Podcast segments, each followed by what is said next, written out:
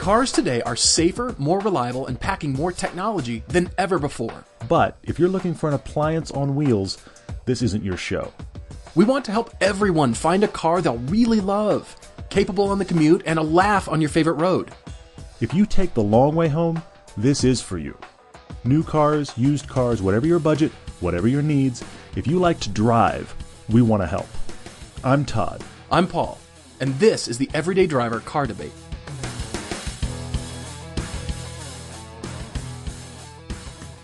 Hey guys, welcome back to the debate. We've got a lot of information, as we usually do, for this debate uh, this time around.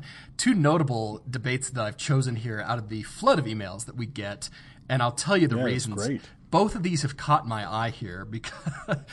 All right, I've just got to jump in and tell you. First is Jonathan. Okay. He's from New Hampshire and he's writing. Couple things caught my eye here. He's in rural New Hampshire Mm-hmm. and he drives, I think, the most mileage that we've ever had anybody drive on the show. Between Yeah, 40 yeah. and 50,000 miles a year. Yep. That caught my eye. And the fact that he's a car guy through and through, his grandfather, he's- his dad. I mean, Huge car history, and he's debating do I get a fourth Yeah, car? that's the second thing. I don't think we've that's ever debated fourth cars. I mean, we've Yeah, talked about potential third, and that's like, okay, all your needs Yeah. are taken care of. Should I get a third track car? But fourth? Should I have a Fourth? fourth Who- car? who does this? Yeah, that, I look forward to discussing that absurdity.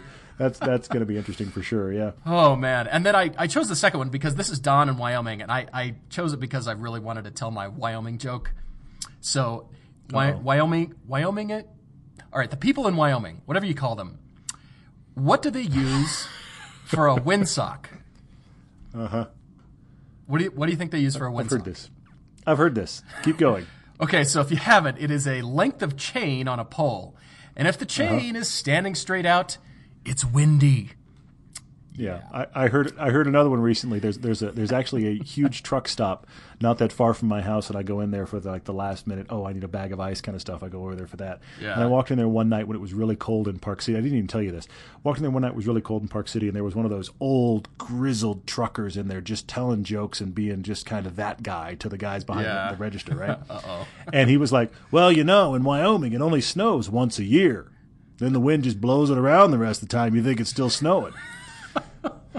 That's Like, funny. all right, That's all right. funny and Get- true. That's the problem. Get get back in your truck. Keep going, sir. Anyway, so oh yeah, my I hear you. gosh! All right, Don. So we, we're we're we're picking on you a little bit, but I love that you wrote in because Don is looking for an adult car, four doors, comfortable, nice, but he wants juvenile delinquency under the hood. Clearly, Mm-hmm. he wants a punk inside, lurking inside the car. He's had the Yeah, AMG. It really. Mercedes. I I I have the car. I think he should get. Interesting. Well, no. How should I say this? I have the car that I really want him to to get, and then the car that I know he should get. Interesting. I kind of have a list like that too. I've actually got quite a few to cover for him. I look forward to talking about Yeah, that. this you know, fun.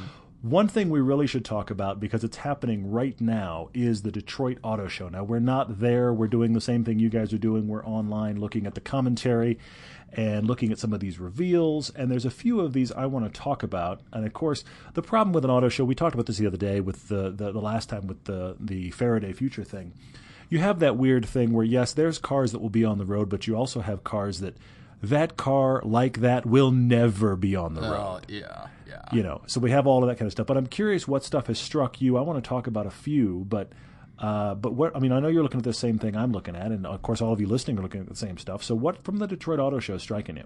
Well, to start with, I want to talk about the the manufacturers that aren't there. There's actually quite a list of manufacturers that decided to not come, and I'm and there, there's two parts to this. First of all, it's the absentees, and then the second part is for being the North American show. It's not the Detroit show, really, even though everybody calls it that.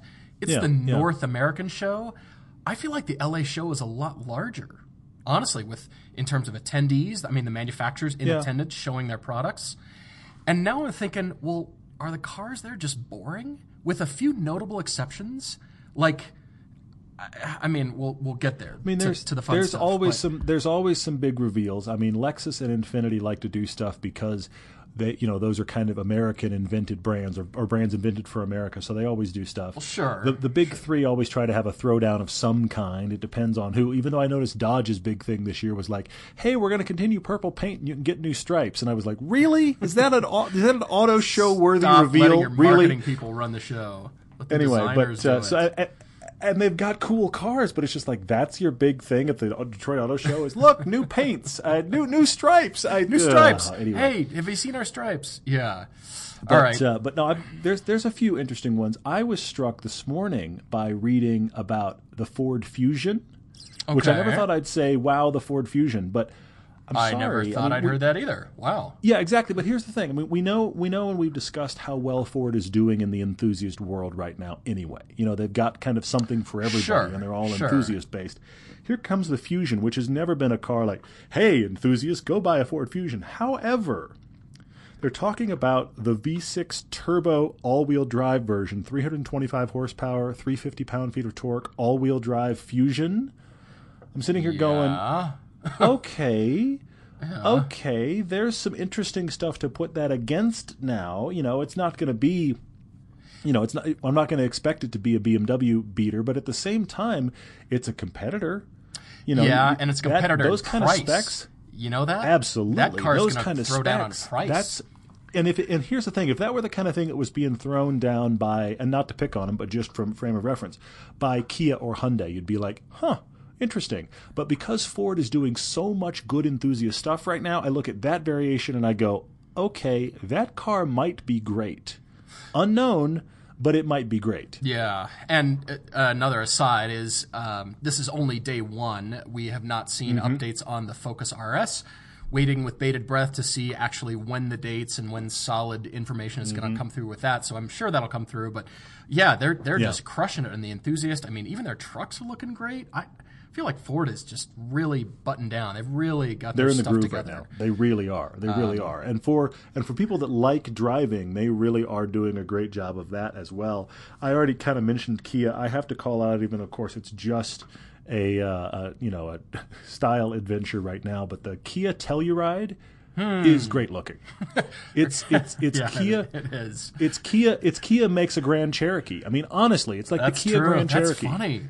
And it's great. I have to say, it's great looking. I think it'd be really cool if they'd build it. Of course, it's this is a concept thing. It's nowhere near reality, but it was just on looks alone. It was like, wow, that's kind of awesome, actually. It is cool. I, I like that too. I I've got uh, some favorite production car reveals, and I want to ask you yours, and then also some show car stuff that's kind of interesting Mm-hmm. as well.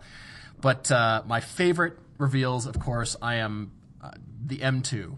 The new Yep. BMW M2, I mean, that is, I keep talking about it, but look at this thing. It looks like it's been doing one arm push ups while it's chugging hydroxycut and, you know, walking around on the beach and like ready for action. I don't know what it's ready for, but it's ready for track. And I am just, Yep. and now they've announced it and it's official Yep. and it's, the configurator isn't quite online yet, I don't think, but I am waiting for that.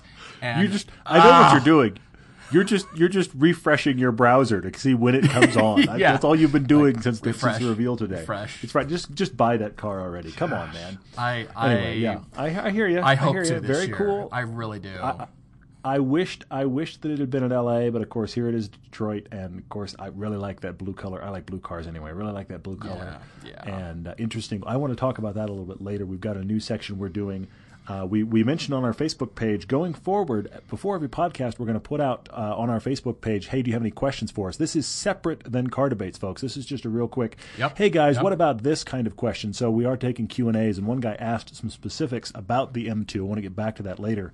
But uh, but yeah, that is an interesting car. I uh, yeah, and here it is in production, guys. Speaking of production, guys, that Lexus LC500 Mm-hmm, is apparently production now. That's a great looking car. Uh, I thought that was a show car. I didn't realize that was production. Well, I mean, they're saying here's the thing: it's been a show car for so long, and if you start looking at like details on it now, I'd see if I can look it up here and see some actual photos. But I really got the My impression that was understanding show is- car though. My understanding is it's that it's like the last gasp of show car before it winds up somewhere near you. You know what I mean? It's it's Oh, like sure. it it's it's the opposite of some of the typical show cars. Like Telluride is the beginning of show cardom.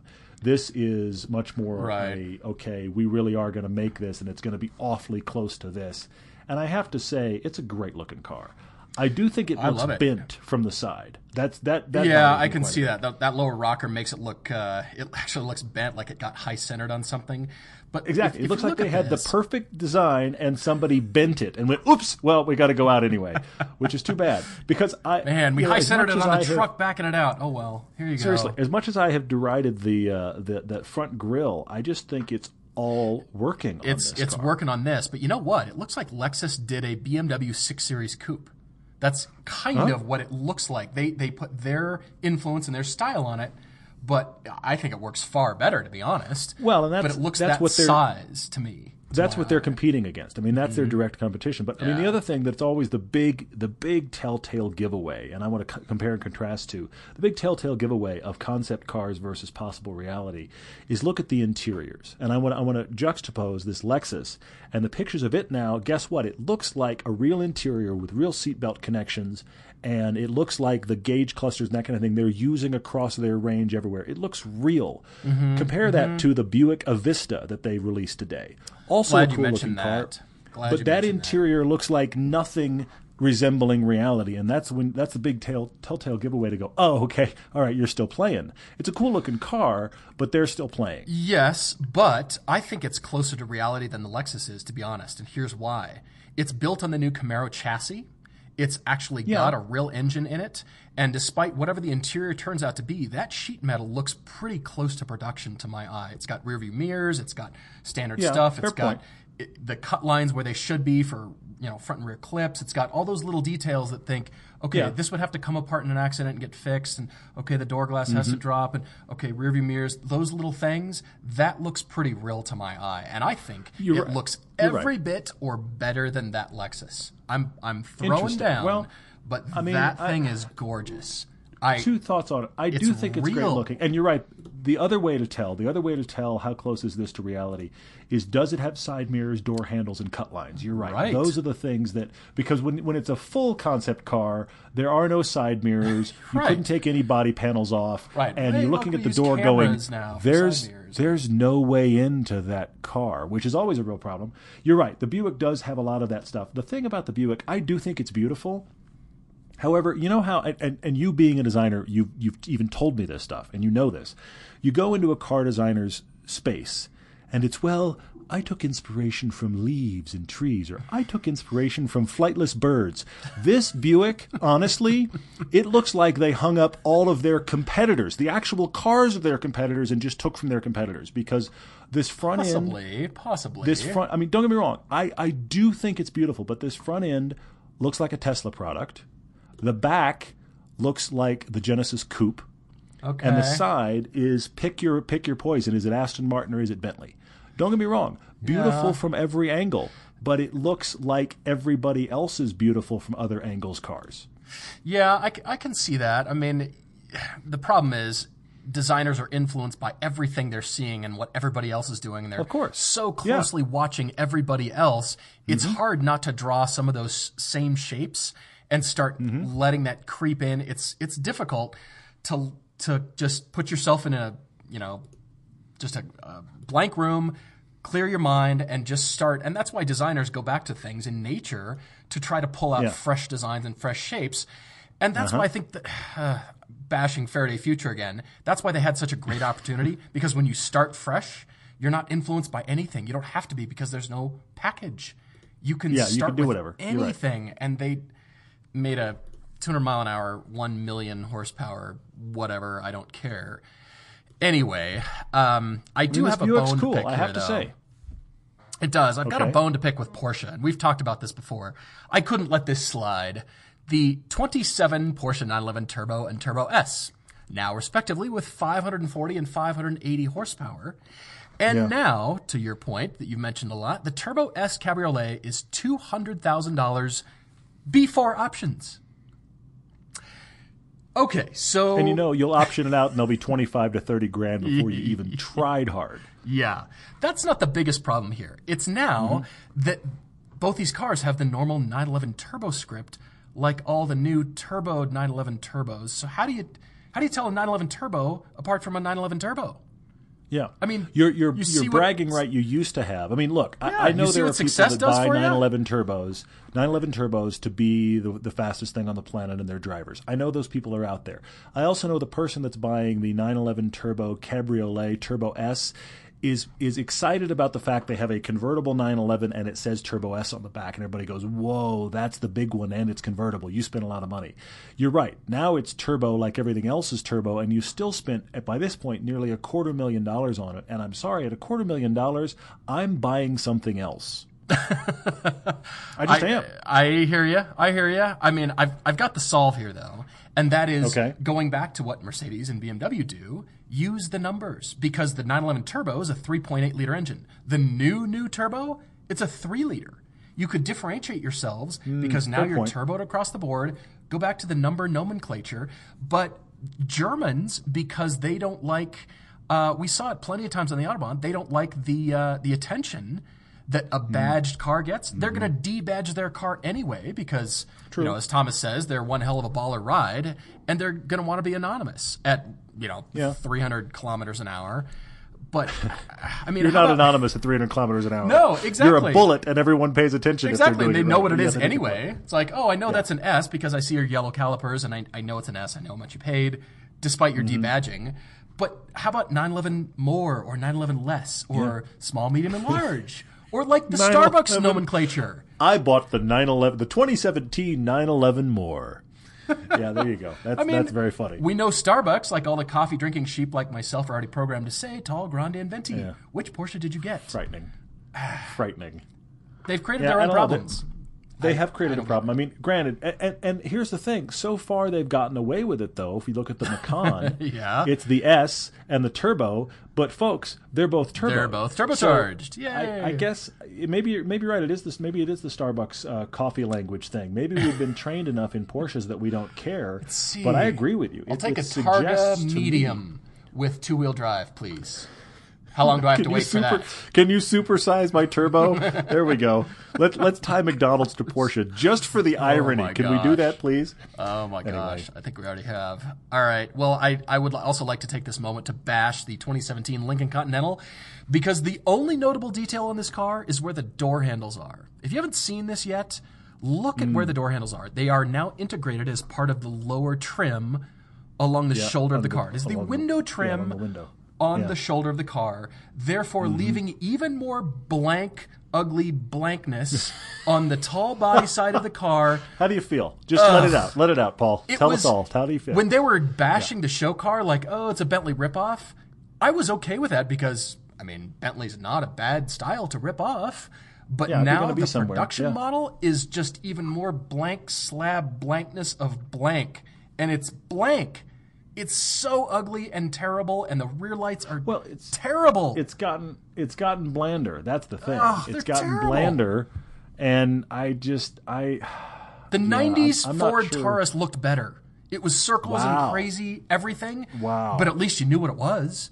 the You one that was designed after a house slipper. Because you know Yes. there was that generation of Tauruses Yes. they actually designed after house slippers, and I thought that really is the word. I mean, my my flightless birds comment earlier is a better idea. The new I'd much Kiwi. rather this was this was designed after the kiwi or the penguin than the house slipper. I mean, there's just no way to make that. th- that how does No. that? Some I'm sorry, but some marketing person quit after they heard that. They were like, "I'm sorry, I'm out. I can't do anything Yeah. with the fact you designed a car out of a house slipper. I've got nothing. I'm gone." Let's hope, but it's more distinctive. You recognize it. Like, oh, that's the Taurus. I hate it, but I know it's a Taurus. This looks like Yeah. one of the Chinese upstart car companies that flood the internet with pictures of their ripoff of a, you know, melted down whatever, and it's terrible. I don't know that it's a Lincoln. Nothing distinctive about that car. The headlights, the grille, the corporate look. No, nothing. BMW has the kidney grills. You know what? Nothing is Conversely- signature about this car. Now that you bring it up, though, conversely, what about the Volvo S90? Brilliant. Because it's in the same space, and yet it, it has presence. Loads of style. and style. it looks it looks a lot like its competition, but yet still looks unique, which I think is really that's such a hard thing to hit. Yep. And I feel like what they did right on the XC90 is already showing itself off on that S90 as well. And I, I keep looking at this thing going, it's kind of a 7 Series, it's kind of an S Class, and yet that's okay. And it still looks like a Volvo. And then there's a part of me also in the back of my mind going, wait a minute, wait, wait, that's a Volvo? It looks great, I have to looks say. great. They're knocking it out of the park. I just read they Yeah, sold a half a million well. cars in 2015. They're doing great. I'm Yeah. thrilled to see that. And then there's Lincoln. Nothing to see here. Still nothing to then see there's here. Lincoln. Oh, it's terrible to say. Oh my It's, gosh. it's too bad, honestly. But I I'll be very curious to see how it how it unfolds. I mean that that S90, I, I would like to drive that car. and that that seems like such an interesting competitor in Oh, that yeah. space. And oh, because I mean, as you and I said, when we cl- crawled around on the XC90 a year or so ago, and we were just boggled by how good that car is. Oh, just yeah, to just be to be in, let alone drive it. If this S90 is halfway decent, oh, it's what a throwdown! You know what I mean? I mean, what a cool, what a very cool deal. Yep, yep. All right, enough bashing, but uh, yeah, we've got more probably coming, more news. We're waiting for a few more cars to come out from the Detroit information, but uh, yes, Yeah. A, a few companies that aren't there: Jaguar, Land Rover, Mini, Tesla, the fourth American car company. But still, um, you know, some good stuff coming out of there. Um, Yep. but uh, but some boring stuff too. So- So, So maybe we should actually do some car debates now that we're 20 minutes in. I that? suppose we could. All right, Jonathan. Yeah, why don't we? Jonathan's the guy I was telling you about that drives up to fifty thousand miles a year. Unbelievable. Did you see he, he did he did what you tend to do. He kind of wrote a novel here. He, he Yes, he did. Like, yes, it almost came in It was great. It's okay. It's all right, Jonathan. We appreciate it. lots He- of he went information. into the- Went into the history of his grandfather's, you know, racing racing old cars and Yeah. driving really heavy duty cars up into their 80s, and I, I applaud that. You know, buying Dodge Chargers and Totally, Z28s, and you know, his grandfather's into cars. His dad was into muscle cars until he got into 911s. Of course, as soon as you get into 911s, then that's a black hole. And then, of course, he was into he was into Japanese cars. So now he has all of these three influences. He's gone through the kind of doldrums of boring car years, and now somehow, where did, how did this man wind up with three cars already? He's got uh, he's got a third gen Supra that he says is like what is this? It's it, oh here it is. It's It's, a drag detuned. It's detuned to 500 horsepower. His drag car Supra is. I love that detuned to 500 horsepower. he's got to pull the chute to Okay. brake and then still coast through the intersection. Oh man! So anyway, so he had a uh, he had a uh, he had a really nice '94 MR2 for a while that he sold to buy back one of his dad's old 911s, an old 1977 that his dad restored. So that's cool. So he's got the Yep. classic 911 in the garage. He's got the crazy Supra in the garage. And then what was the thing he's got? What's his third car? The thing his wife drives. Where is that? I, did I miss it somewhere? Uh, I think in it's here a too. Camry. Is just That's right. They have they have the family yeah they have yeah. the they have the loaded up Camry that is the family car. So they've got those, and he's going all right. fourth guys. car. What? I was, Fourth I was trying. I was trying to be serious about it, and you've blown that. No, he, he's asking about fourth car, which is not. Look, this is not a common problem here on Everyday Driver. However, No. However, I will say this though. I will say this though. Even though we're talking about fourth cars for Jonathan, we aren't talking about an unlimited budget. I do think that is the interesting part of this because he has this. Here's here's ultimately the debate. I mean, the crux of it, in spite of all of this history, is he's got this Supra, this 500 plus horsepower drag prepped Supra yeah, yeah. that he could keep and buy a fourth car that is his hey it's a gorgeous day outside let's take a fun road or hey let me go to the track it, that's the car he's looking to fill that slot Well, Because right. obviously the camry doesn't do it he's leaving the 911 in the garage to appreciate which is kind of sad and yet i see your point so what do you do with the supra so his question is keep the supra buy a $10000 fun car or sell the supra and buy a roughly $20 $25000 Sure. fun Well, car. here's the dilemma. With, That's the with- real th- he- He's written in to uh, to tell us the pros and cons of selling the Supra, and I get this, but I, I want to tell everybody who's listening. I want to read what uh, what he's got here, and that is Yeah. the cons of selling. I mean, it's a cool car because he gets compliments on it whenever he drives it. It's a cool car. Mm-hmm. He's got a lot of money invested in this build. It looks like eighteen grand. much more than the car's worth. Much, much, Much more. than the car. more, He'll, and he'll never he'll never get that money out of it, which is too bad. That's the thing. So he's wondering if he'll miss it. Maybe, maybe. Timeless 80s design, but then he's worried about finding the right buyer because this is an uncommon car and it's It'll be it's, hard. It's not going to be a fast sale. It's got to go to the No, right buyer, and he, you know he's Yeah. going to want to to feel like that car is going to a good home. Mm-hmm. So, keeping it though, on the other hand, maintenance he said Mm-hmm. is between one thousand and three thousand a year just for tuning and wear and tear. It's a high performance and he barely drives it too. I mean, that's Barely three, three grand it. a year for a car you barely drive is a lot of money to keep a car running. Right. So therefore, since he's not driving it, he's talking storage. He's got a two car garage and lots of friends, but if he got a fourth car, then you're putting more money towards storing it somewhere or it's outside or it's under Yep. car cover and not cared for. So I think Jonathan, I think you're you're all out of excuses here. I think your your questions are being answered because even though you've had it for a while, you've had a lot of different cars, and yes, you've put a lot into that. However, my feeling here is that if you sell this car, you'll get some money out of it if if you can. I mean, I'd say put it out there, but find since it's a niche uh, niche car, find those. Um, you know, hot rodders and you know the Japanese enthusiasts, and try to find those specific what? forums.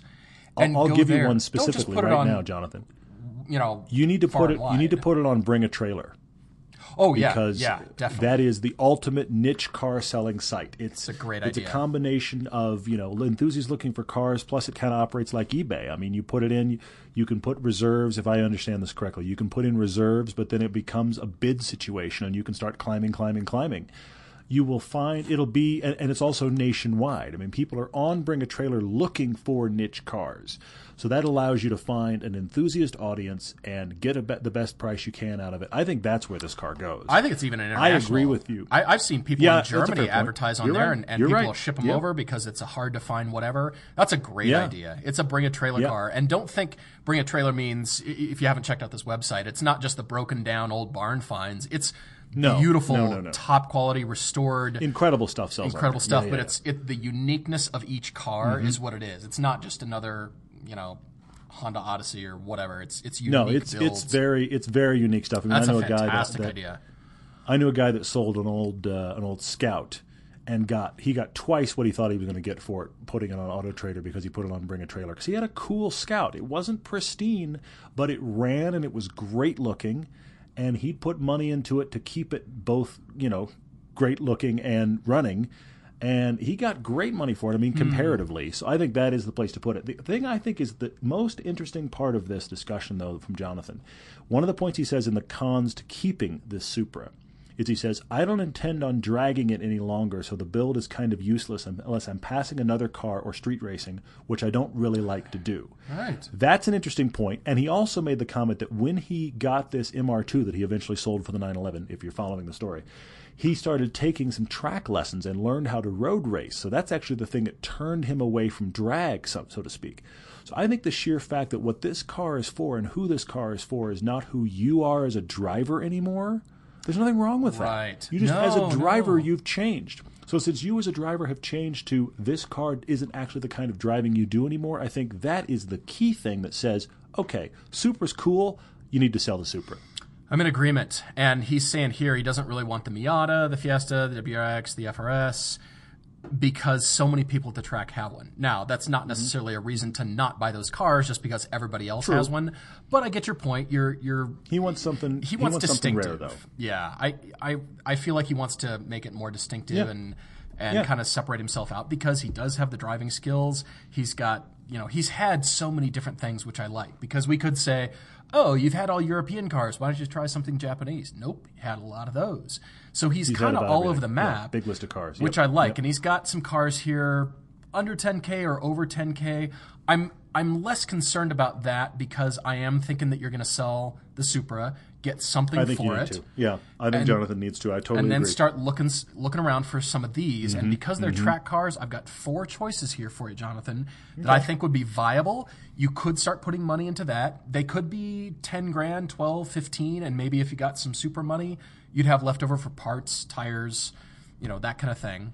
So Okay, here you go. you? So first of all is the E E36 M3. That could be fantastic track car. Uh, yeah, any Z3, so any year like a 2000 or 2001 BMW Z3, that was a fun car. Okay. Even uh, okay. I don't know. What about that uh, M version, the M Coupe or M M version, that Z3? Are those still too expensive? they exist somewhere in that world. But here's the thing, though. I think maybe I'm just making an excuse for myself, but I think if he really, based on how I'm reading this, he may have low to mid 20s to work with. I mean, I realize you're still staying Supra, under that. If he sells the Supra, I'm just kind of I operated in that world, but but you're you're finding cool stuff below that. I have to say it. I'm just trying to think. All right, well, if you're tracking it, I Yeah. mean, just the track expenses, because then you're going tires and fuel and parts Yeah, and maintenance and all that jazz. Okay, too. keep going, keep going. Uh, Porsche 944. I couldn't let that go. I mean, that's yeah, I figured. I knew that'd be on your list somewhere. it's Yep. older. It's still balanced. We've talked about it ad nauseum, but it is different than all the Miatas and WRXs and everybody else. Well, and I will say this. I was going to say this in a minute, but it, but it goes here really well. Jonathan's already prepared. He doesn't like it, but he's already prepared for something that's costing him between one and three grand a year in maintenance for a fun car. Oh, well, that's true. been the reality of the Supra. That's true. So if you're going to have a car that you're actually tracking and driving hard, and yet it's going to take that same amount of money per year, but you're actually driving it versus the Supra, which you're not driving, I consider that better than a wash. You know, I mean, I, look, sure, I don't want to get that. you in a car. I don't want to get you in a car that's costing you a bunch of money to keep it running. But at least if it's going to cost you one to three grand a year and you're driving it and enjoying it, you can at least see where your money went versus just your garage project car that you're putting parts on. Hmm. I I at least can see the use of that. So Hmm. in that regard, I think the 944 is a great call. I hadn't I hadn't put it on my list, but I, I think it's a great call.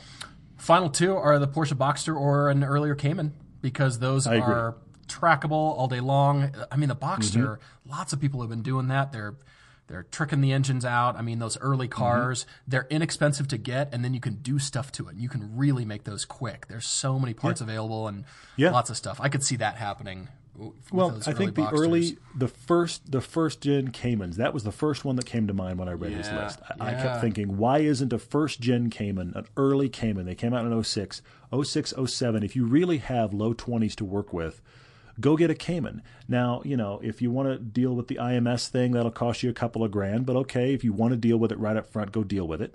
I don't think it's a likely problem, but it does exist. So okay, get an early Cayman, put that money in, solve the IMS bearing, and then honestly, I don't think it will cost you that one to three grand a year to keep that thing driving hard on the Probably track. not. Boxster or Cayman. Yeah, probably not. It will not. eventually, but I think in the short term, I don't think that's your yearly expense. I think that car's just going to run and be fast and be fun. If you can get an S for your budget, I recommend an S.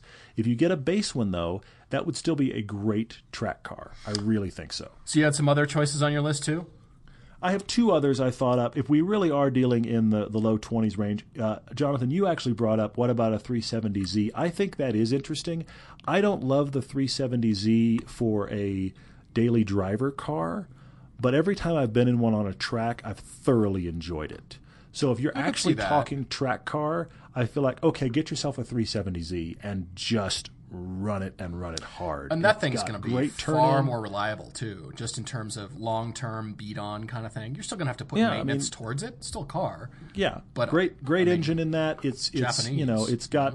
They they were one of the first ones to do that assisted uh, assisted six speed, which you can turn on or off. I forget what their term for it is, where it automatically lifts the throttle. They were one of the first to introduce On, that, uh, which is interesting, downshift especially in a exactly, second. especially in a track situation. Hopefully, you can heel toe and you enjoy that. But I will say, if you're if you're not good at that, or you want to, you know, start shaving tenths off or whatever, maybe that helps you. It, it is an on-off feature, so that's in the 370Z. And every time we've driven one on a track, I've been like, "This is a great car," but I just don't like it for daily as much. And it is getting old, but that means it also can be a deal. So I think the 370s are worthwhile thought. And then I have to say it. How can I not say it? You want a track-focused car. You want it to be rare. You've got to at least look for a Lotus Elise. now, the- I wasn't thinking that honestly, but it, it's a good choice. It is. I, I will, but here's the thing I'm going to say. Look, the ones you want, the ones I want, they're 30, 35 grand. That's out of your budget. However, you can find Elises for the low 20s. The problems with all of them are they are typically salvage title. Now, most of the time it's salvage title because the entire back price half point, of the are. car. Yeah, at the tire, entire back half of the car is one big clamshell piece, and most of the time when they get rear-ended, the insurance company goes, "And we're finished," and they write it off because they can't get the back half of the car cheap. So that's the reason for a lot of the salvage. yeah. I I generally would say to you and anyone listening, do not buy a salvage title car. My only exception to that rule generally is if it's going to be your track car, I'm kind of say save your money. If that's what you're going to do, you're going to buy it to beat on it for a track car. If nothing, if the frame hasn't been bent, if it's if none of those issues go on, if the trunk leaks or the seals aren't great, Sure. it's a track car. Who cares? I would Sure. never say buy a salvage title car in general, but if you're going to buy, if you can find a Lotus Elise low 20s because it's been salvaged, and you can figure out that the that the car is actually fairly sound, make that your track car. Spend that money. I would do it for that. Yeah, that would be pretty interesting. And I, you're right. I should have seen that coming, but I didn't from you. But, but it's a Toyota engine. You could probably wrench on it yourself, Jonathan. And Mm-hmm. yeah, I, I like that because it's going to be different. The, the thing that I like about it is that even though it is the Elise, and you know, it's it's uh, I won't say typical choice from Todd, but it is. But It it's is. a good It is. choice because nothing on his list is like that of cars he's owned It's yeah, In it's his totally life, out of the box. it's nothing else from The from closest thing to it is that MR2 you had. It's the closest yeah, thing to that's it, and the it's still thing. different than that. and it's, still different than that. even lighter and more nimble and more everything that that Mm-hmm. It's MR2 much more raw than that than Yeah. that MR2, and I think you would you would enjoy that if you could. Again, you're going to be in salvage title world. You're not going to be in a super clean one. Yeah. But for track car, that might be fine. Good one. Good one. All right. Lots of choices there. Um, so uh, we've whittled that down to three cars only. yeah, you, you'll now you'll still have a three car garage, but hopefully you'll have a three car garage that you drive all of them and you drive them hard, which we would love. love, We, yeah. we would love that for sure. Yep. For sure. All right, moving on to number two. This is Don in Wyoming. You heard us uh, talk about that up front, and Don Mm-hmm. writes in because he's looking for the juvenile behavior in a button-down tailored suit, and he's had the AMGs. He just sold his 08 E63, which is a hammer. That thing is just Yeah, yeah. unbelievable. And so here he's saying he he lives in Wyoming, so it's all long, straight, and fast. And he drives Yeah. 150 miles round trip to play golf on Thursdays and Sundays. So he obviously needs a trunk for golf. Maybe people. And you clearly like your golf too. But anyway, I mean, I like really look, like golf. I drive hundred. I drive 150 miles round trip for the heck of it on a fun back road. You're driving 150 miles no in a involved. straight line to play golf. I'm. I. I. I don't. I honestly, Don, I don't relate, but I respect that you do that, and you want a fa- fast car to do that run, but that bullet run. So let's figure that out. I suspect Don is uh, becoming addicted to the dealer experience.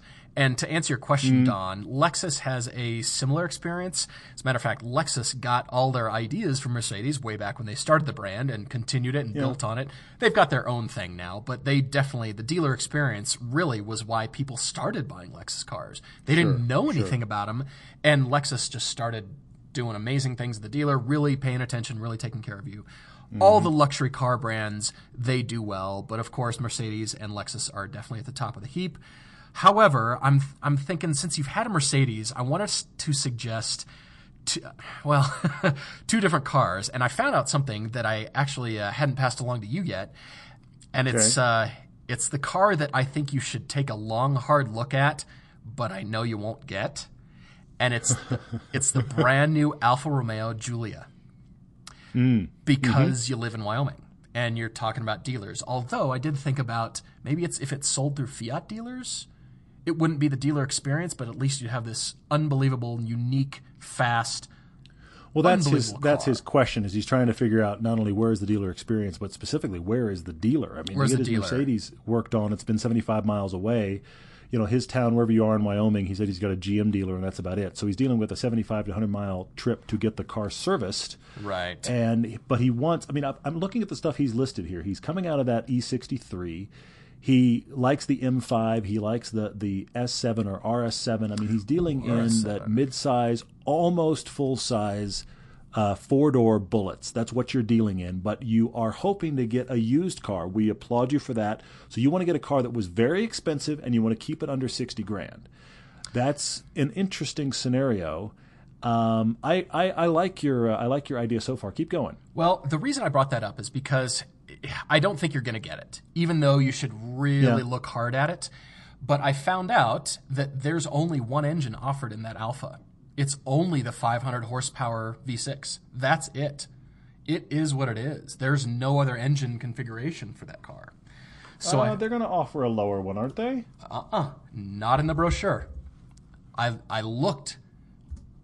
It's only one engine. That's what makes it so unique. I I will I will stand corrected, but for now I could only find one engine offering on that car Okay. on, on the brochure. So that's why I think that's an interesting car. The big problem with it is there's no infrastructure for that car yet, and you live in Wyoming. So maybe if it goes through a Fiat dealer, and there might be a Fiat dealer, if, if there's a Mercedes dealer in town, there's probably a Fiat dealer. But again, that's another 75 miles away.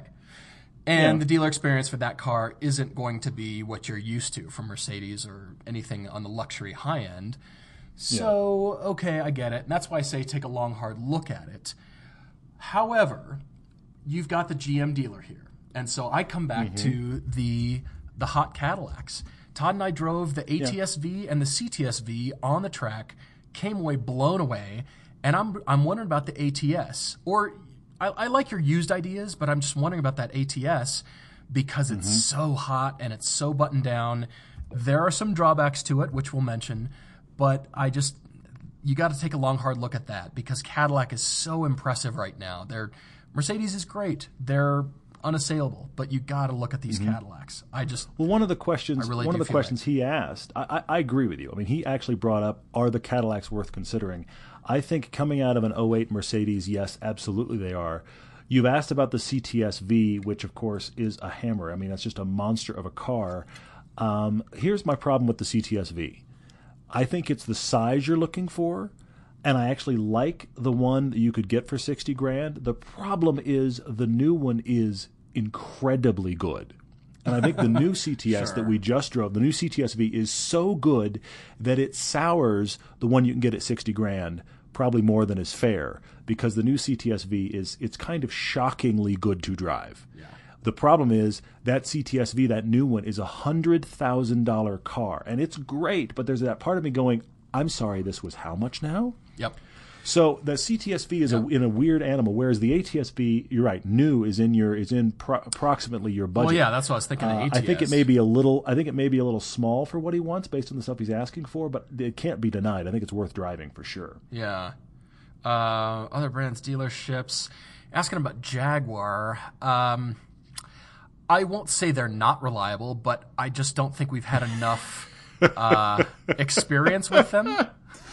That was a nice, nice way to kind of say they aren't reliable. Moving on. Sorry, I, yeah, go I on. wouldn't say the new cars are. If you're interested in the new ones, be, Jaguar really had the resurgence with the XF. They sold a lot of those Yeah. cars, and they still are. Yeah.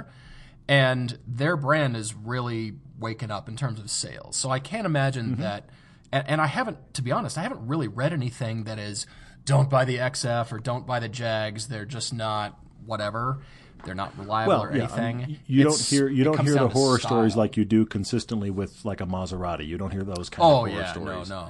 So I, I Um, take that point. I, I actually have a few that I think are interesting here for checking all these boxes Okay. at the sixty grand price point.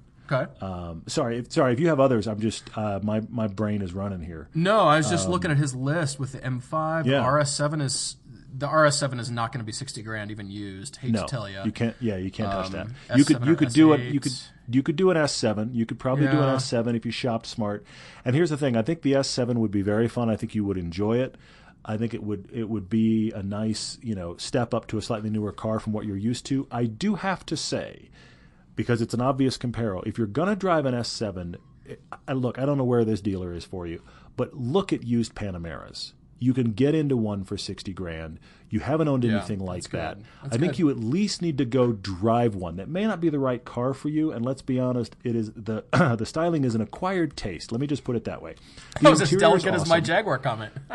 Yeah, seriously, exactly. But but honestly, anybody you put in that car, like if you were taking buddies to go golfing or whatever, they would be impressed. It's an incredible car. It's great to drive. We're big fans. At sixty grand, you can get one. It's not going to be the hottest Panamera out there. It's just not.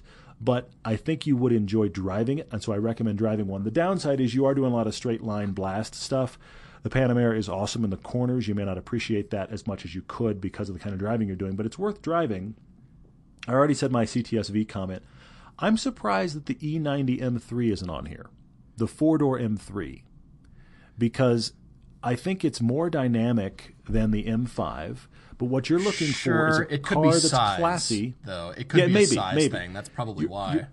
Yeah, you're looking for a car that's classy but can still be a hoon, and that M3 in that generation is kind of the king of that. And you could abs- you could get a great one for 60 grand. You get a great one for 45, 50 grand, and then have a little bit of extra change. I mean, I think that's a worthwhile car to at least look at. And then I have two kind of wild cards, but keep going. Really? No, I uh, I just I thought I have to laugh because I'm I'm rereading your email, Don, and it says I want fast, good handling, but all my trips are long and straight interstate trips. Uh, Yeah. Huh? Well, you're t- he's in that regard. He's talking about a car. let's be honest. I know he's what you're talking about a car that's but- gonna that's gonna settle and feel really great Yes. at speed, like that GTS we had in, in Germany. Yes, but, but it's I not just had to be laugh. about carving anything. I agree with you. I thought that was And funny. that's. I totally agree. And any of the Totally ones that we're mentioning here, all of them will handle well, some better than others, but any in this class, Mm-hmm. they're going to be really powerful, really fast. When you, I mean, even the V6 Panamera is going to be plenty fast. I mean, these You- others yeah, have a you, lot you more would still power, enjoy that. I think honestly, you're going to want at least at least a Panamera S. The question is, can you get a Panamera S for 60k? I think it is worth shopping, Don, honestly, and looking to give it a, a serious look. Uh, it's kind of like your Giulia recommendation, Paul. I don't know that it's a match, but it's absolutely worth the research and the chance to maybe drive one. I think both those should be considered. My Yeah. two wild cards. Okay. They're wild cards because they do some of what you want, but not all of it. Yeah. I have to say it, the Chevy SS would do all of the hooning you want to do. It would do all of the long, you know, long-legged driving you want to do. However, and it even has honestly, you talk about you want good dynamics, you want a good engine sound, it even does all of that. Unfortunately, it is staggeringly boring to look at compared to everything else we're talking about. Yeah. Yeah. I And just I don't the know that interior it's isn't worth up to considering snuff. for that. If he's coming out of an agree. E63 AMG, that interior is going to be very disappointing. Uh, I just I hate to say it, but it's just not yeah, I think. I th- I think it's not going to be enough. I agree with that. I think it's not going to be enough. So that leads me to my last wild card, and I have to be honest, Don. Honest, I, I feel like this is your car, but it's weird. I will acknowledge that it's a weird choice I considering what we've talked I about. wonder if I know what you're going to say. Go ahead though. I wonder if I know. Sixty grand, Hellcat Charger. Yeah. because look, everything that car does well is stuff you like. It has attitude with tons left over. It has power you will never use all of. But if you have you in the middle of Wyoming and nobody around you, you want to put your foot to the floor and laugh, trust me, there is no laugh meter better than that that Hellcat Charger. You could put golf clubs for you, all your friends, and a couple extra bodies in the trunk. Okay, tons of space it's not an amazing interior. It's not a Mercedes interior for a current 2016 car, but you're coming out of an 08. Compared to an 08 Mercedes, I think it's a it's a competitive interior. It's not great. I'm It's not going to suggest that it's great. I like that But- suggestion a lot. I think there is your laugh riot car. And I actually, you don't say where your Dodge dealer is because you probably haven't even thought about a Dodge. But my guess is if you've got a GM dealer in your town, you may have a Dodge dealer in your town that has attitude. That it'll do everything you need it to do. I know it's a little bit of a left turn, but I think that Hellcat Charger is absolutely worth a serious look. Hellcat, built for Wyoming. Perfect. Why, hey, bring it! It Bring is. Yeah, it is. Um, although I do remember that Hellcat that you and I drove, the MSRP on that as loaded was seventy one thousand. It was a lot of money. However, Yeah. you might be able to find one slightly used, or maybe you can. Maybe you'll laugh so much you won't care about that extra ten grand. You'll just be wiping tears of laughter from your eyes and be like, "Okay, knows? I have to have it." But I mean, yeah, that's are, a great They are, suggestion. yeah, go go look, Don, because that that car, and that's the other thing about it. What it offers at seventy grand is you're practically stealing it. You know what I mean? I mean, we're talking about you could funny. reach at six, you could reach at 60, 65 and get into a Panamera that might feel fast enough for you. What versus the Hellcat at seventy, that's going to just it's going to send you back in time. It's Yeah. shockingly fast. So you know that's that's why I think it's got to be considered. That's pretty funny because I, I giggled the whole time I drove that car. Well, you did too. We just laughed like idiots everywhere you drove. And maybe that's the one. It's big and it does have Yeah. the juvenile punk lurking beneath. Absolutely, absolutely. And since you're not going to be tracking it, it's going to have plenty of stick to the road handling for the kind of driving you're doing. It is it is surprisingly good for the kind of driving you do. If you said, "Hey, I take back roads in Wyoming," I'd be like, "Okay, whoa, not the Charger." Not the charger. but Charger, for the kind of driving you're doing, bring it. That would be so much fun. Don, it's a good thing there's another worldwide oil glut going on and gas is super cheap. I'm just saying, it's a good thing because But I look, I don't think. Yes, I mean, look, the the the the the Hellcat Charger uses gas like there's a hole in it. I do agree with that. However. I don't think that that 08 E63 AMG was sipping gas either. I Oh, don't think no. that that's Don's issue. So yeah, that that's the you know the what do I call it the the uh, Chevy of Germany. Although my German friends Yeah. insisted it was Audi, but I maintain that Yeah. AMG is sort of like the Chevy hot rods of Germany, and he's already experienced Well- that, so he's probably used to it. Let's. I want to move on to this viewer question, but before we do that, I do want to say thank you to all of you that are listening. If you have not rated the podcast, please do so. It's really cool. We're growing really consistently, and as you guys rate, we're finding we're almost always in the top ten of automotive. And if we're not in top ten, we're on like twelve or thirteen. I mean, we're up there with pretty big cool. names, Which is pretty Yeah. And that is entirely you guys listening and sharing and rating. We're getting a few ratings every week. Thank you guys for listening and taking that seriously. We take it very seriously. We love your comments, and others are reading them too, and it's helping them find the podcast. I mean, you can see that thing on iTunes where it's, was this review helpful? That That's happening. Those people are commenting on that too. So that's thing. good. So Yep. please keep rating, and thank you for listening. I do have to say that here because it's on my mind. But we should go on to this new thing we're doing with the podcast. A few of you have asked, "Hey, would you guys accept just Q and A questions? Put on Facebook. Hey, we're just about to podcast. What are your questions?" So we're doing that. Expect it every either Sunday or Monday. We'll put a little post on Facebook. Hey, we're about to podcast. Any questions you have? This is not your place for car debates unless it's a quick A versus B.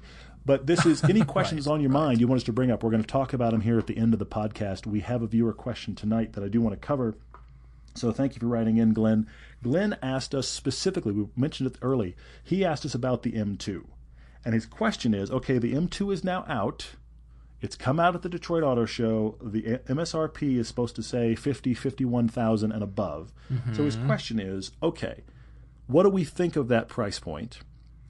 Is that the right price? And where is it kind of in comparison to the M4? Great question. I don't know what the M4 is offhand. I should look it up here. 65 grand. 65. Okay. Yep. Well, 65 and then up. yeah, exactly. Well, I'll tell you the joke first, Glenn. And the joke is, did you did you get a good deal on the car? Well, did you buy the car? Then you didn't get a good deal. That's the joke. Exactly. That's the However- start. You're right. Um, I will say that for a buyer like me, I've been swooning over the M2 for a long time, as you know now. You have been. Yep. And after driving the M235i and just swooning over this car, for a buyer like me, or a buyer pretty much whoever that car appeals to, it almost doesn't matter the price. It does, but but almost not because those people mm-hmm. are going to save up and they're going to try to find a way to get themselves into that car no matter what it costs. Obviously, within reason, but for this reasonable price, reasonable-ish. But Yeah. think of the, think of if that M2 were 45 or 40. You wouldn't think, "Ah, I really I really have to have that car." I think something about the price puts it as, at an aspirational level because of the performance Maybe. that you're getting. Yes, do we all all want to save money and get it for less? Well, of course. But then you're competing in, in a different category, and the M cars have to compete at an aspirational level above the normal BMWs. They Hmm. just do. I, I hadn't, well, yeah, I hadn't thought about you thinking that 50 grand is, is that kind of that tipping point. That's an interesting point. I'm not I mean, saying I it's think, reasonable. It's expensive, but for Agreed. that I, car, I think it. I think it's it's it ends up being exactly where it needs to be. I don't think this is a surprising price at all. Because here's the No, thing. no. You know, that that M235 we had was like 42 or 3 if memory serves. I'd have to go back and look, but it was it was just over 40 if I right, remember. right. So, okay, where do you go from there? Well, you go up five to six grand, and you wind up at oh look, we're at fifty. I mean, so that happened. And then the other thing we're talking about it being fifteen to twenty thousand dollars cheaper than the M4, which it has to be. It so has we've to ended be. up kind of the only spot we can be. What I find interesting though is just on what we know right now, having driven the M4, having driven the M235. Sure, sure. I mean, I, please, Paul, just go buy this car already because I'm actually kind of sick of you talking about it. and We haven't even driven it yet. But here's the thing: it's it feels like the right size over the M4. Now you are losing, you know, like 60 horsepower or whatever, but. I kind of don't care, to be honest. I mean, I don't feel like that extra fifteen to twenty thousand dollars for the M4, for my from my money, for my thinking, makes any sense. Because my problem with the M4 is that car is astonishing on the road and on the track. It really is. It, Yes. It's shocking, but it feels big. it feels big, but think at that price point. Now, both both you and I are thinking used. We're thinking, yeah, M4, but not brand new because that's Oh, a no. lot Yeah, of money. fair point. Fair point. But now Yeah, we're yeah. we're back down at this M2 price point and brand new because they have to Mm-hmm. Keep it under the M3, which is slightly more, and then the M4, and then all these other cars. Believe me, those those people doing market research research the heck out of what is the tipping point. It's got to be aspirational enough to meet what the luxury brand is because you're getting more luxury. It's it's BMW. You're getting this M Mm-hmm. car, this M build, but still they can't encroach. Just like Porsche, they can't encroach. You know, a fully loaded Cayman can't. It still has to be under Yeah. the base 911. Same thing with the M cars. This fully tricked Well, out, unless you- loaded. It's got to be just under the base M3. So what's Yeah, the unless you spot? trick out, but you, I'm, I have no doubt in my mind you could trick out your Cayman and make it cost more than your base 911 because this is Porsche and that's how they do options. But I take your point. Sure, I, I'm The- sure. Theoretically, could, I do take your point. But but the the mystery that spot. I have It is. Yeah, you're right. The mystery that I have about the M2, and I'm waiting to see here. We're talking 365 horsepower. I've got stats in front of me here. We're not stats guys, but here they are anyway. 365 horsepower, 343 pound feet of torque is what they're saying. But the other thing that they're saying that I'm confused about is a weight of about 3,500 pounds, Okay. which feels, which seems heavy to me because that's the weight of the M4. In my mind, this should be 100 to 200 pounds less weight than the M4. Now, of course, nobody's driven it yet. Nobody's Yeah. really put it on the scales. This is all BMW info. But I, I'm hoping that, that there is a couple hundred pound savings on the sheer weight. I think it's the right size. I think the stats are fascinating. Um, I do actually really like the look of it. And you know, you're you're dealing with the honestly because the one M's have held on to their prices so well. You're almost talking about the same money. Mm-hmm. You're going to be within five to six grand probably between find yourself a one M or find yourself an, an, an buy yourself an M2. Well, you got me I'm thinking. hoping, I'm hoping that there won't be markup. I'm telling you, Paul, call somebody now.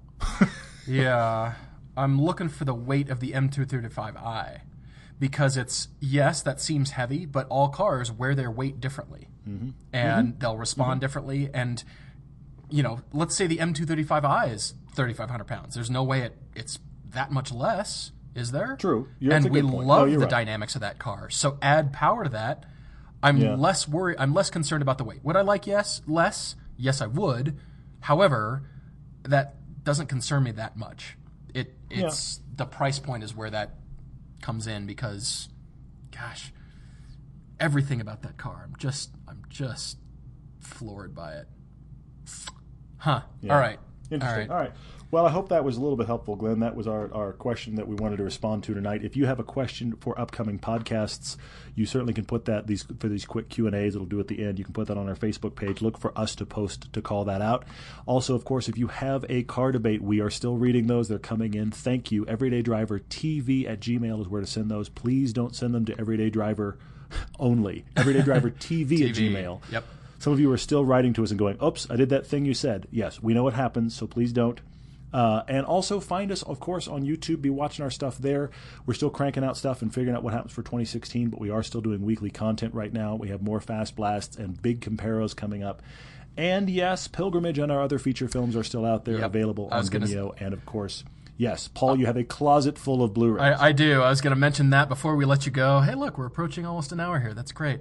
Uh, Pilgrimage, if you have seen it, please leave us a review. Whether you've ordered the Blu-ray yeah. and got that on Amazon, there's uh, there's a lot of people who've commented, just like the 50 years of the 911. There's plenty of comments on there, so leave a comment there or Vimeo if you've rented that. Yep. If you're not in the U.S. and you've rented or downloaded that.